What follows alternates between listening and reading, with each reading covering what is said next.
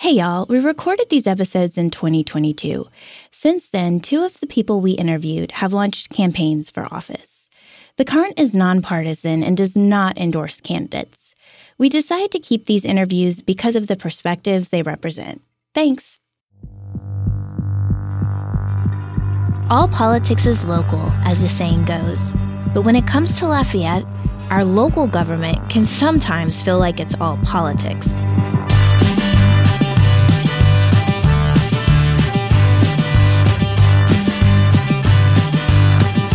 I'm Marie Elizabeth Oliver for The Current, and this is the third and final episode of Lafayette 101. Is Lafayette better together?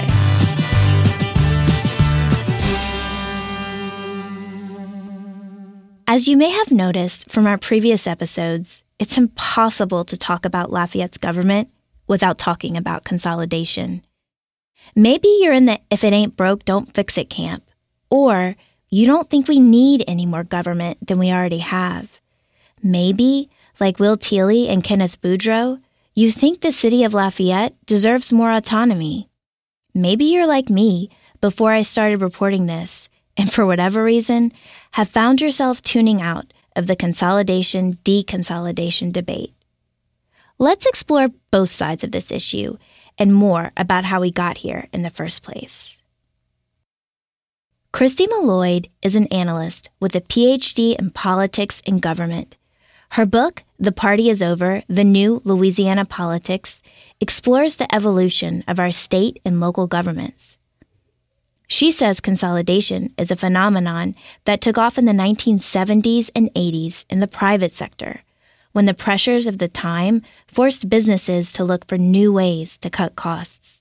As a result of that movement in the business world, chambers of commerce also introduced and advocated for the idea of consolidated government as a way to ease processes for businesses. For instance, why would you want a business to have to go to um, a permitting office for a parish government as well as a city government when they could just go to a one stop shop? The idea makes sense. Cost saving and efficiency are still some of the most touted advantages of consolidation to this day.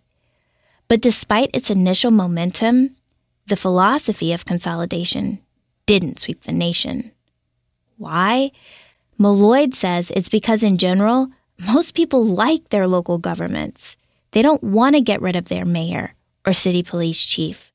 Of course, Louisiana is an outlier. There are three other parishes that have some form of consolidated government Baton Rouge, Houma Terrebonne, and New Orleans. When Lafayette passed consolidation in the early 90s, it received widespread support.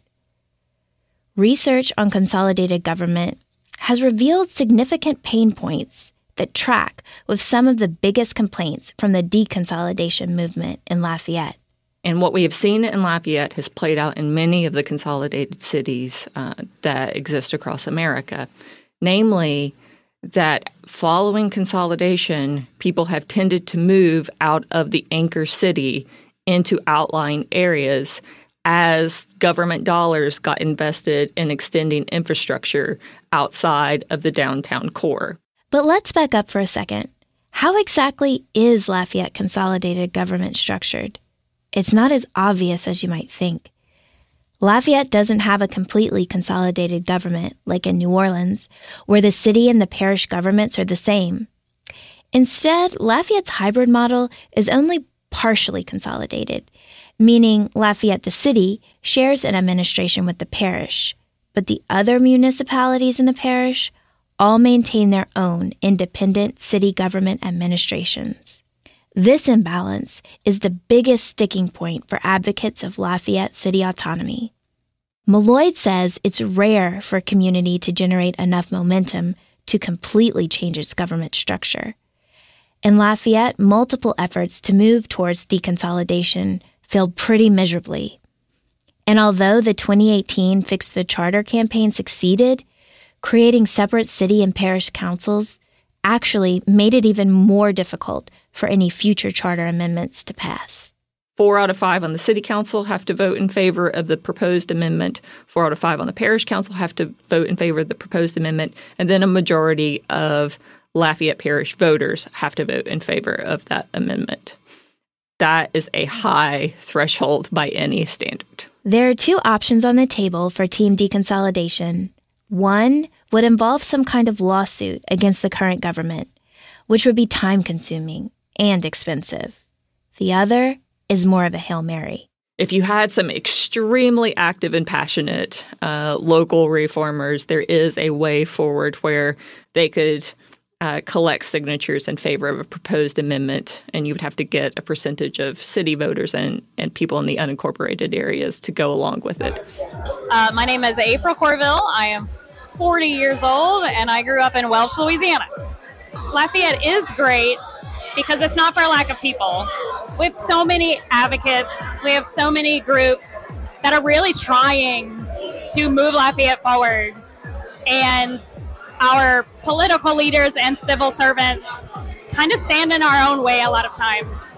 And if people really do care and they really want to retain talent, we have to start putting those people in decision making positions to get us there. The movement for city independence hasn't quit. The Lafayette City Council created a committee in early 2021 called the Protect the City Committee to investigate how well consolidation was working for the city of Lafayette. The committee released its recommendations in the summer of 2021. Jan Swift, a former city parish attorney and deputy secretary of state, says volunteering for the committee changed her perspective on consolidation.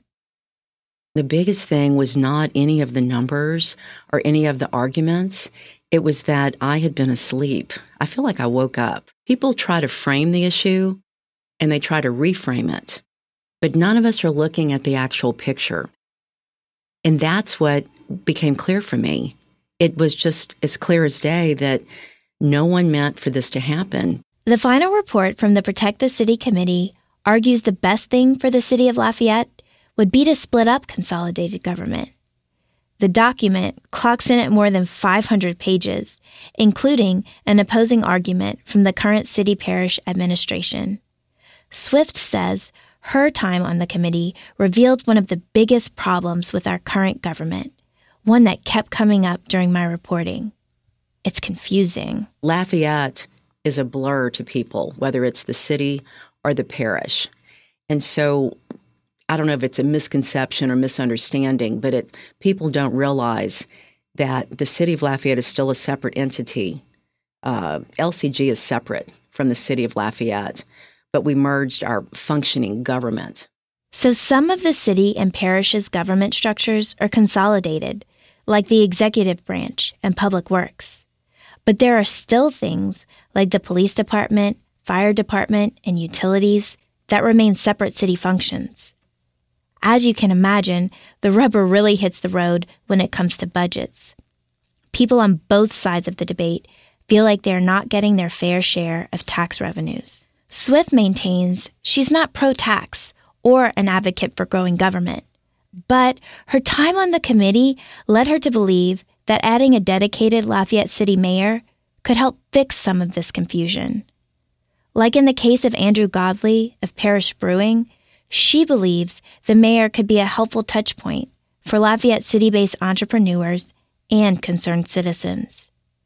An executive branch could negotiate with the parish and advocate on behalf of the city. It would also be an office only Lafayette City residents could vote on. And whoever is in that role could focus on the problems facing the city of Lafayette, while the parish president could be dedicated to the issues of the parish. We may not always agree with everybody that's in office, but this is beyond any one person. This is about the structure of government. And so, just like we can't vote for um, the Canadian Prime Minister, you know, I just don't think it's fair that other people are voting for our mayor. I'd like to see this righted. The other view here is that consolidation fundamentally is fair.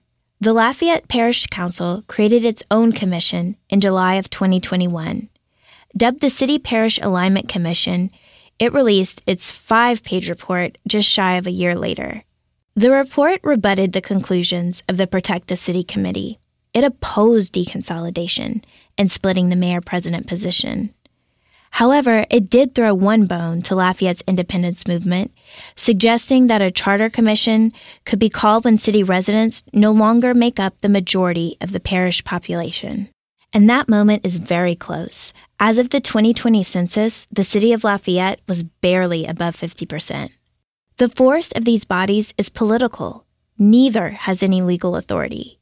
But the parish council's lack of appetite for change is a major roadblock for advocates of city autonomy.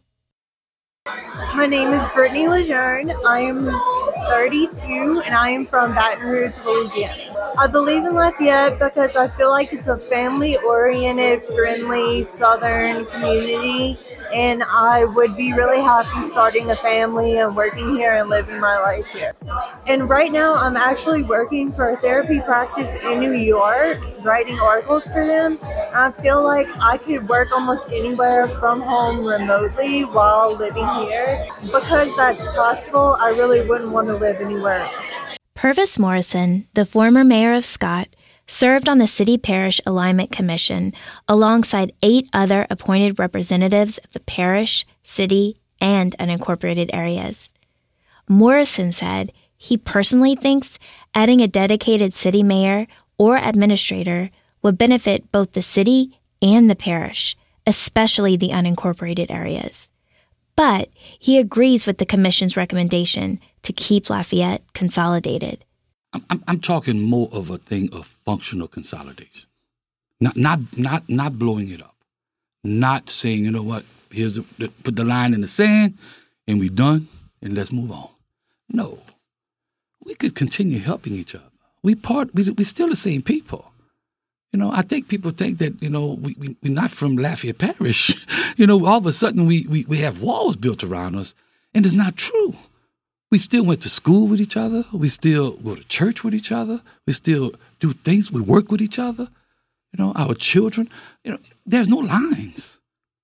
So those lines shouldn't be drawn through a government when we are still personable people with each other. We can't predict what's next for Lafayette's consolidated government. One thing most volunteers and elected officials can agree on is that local government is a place where almost any passionate citizen can make a difference.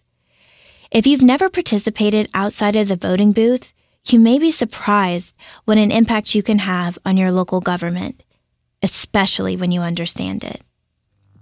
I'm Marie Elizabeth Oliver, and this has been Lafayette 101. Is Lafayette better together? Lafayette 101 is a production of the Current Media Incorporated. Our theme music is by Lost Bayou Ramblers. The show was mixed and edited by Aaron Thomas. A special thanks to our media partners, KRVS 88.7 FM and AOC Community Media.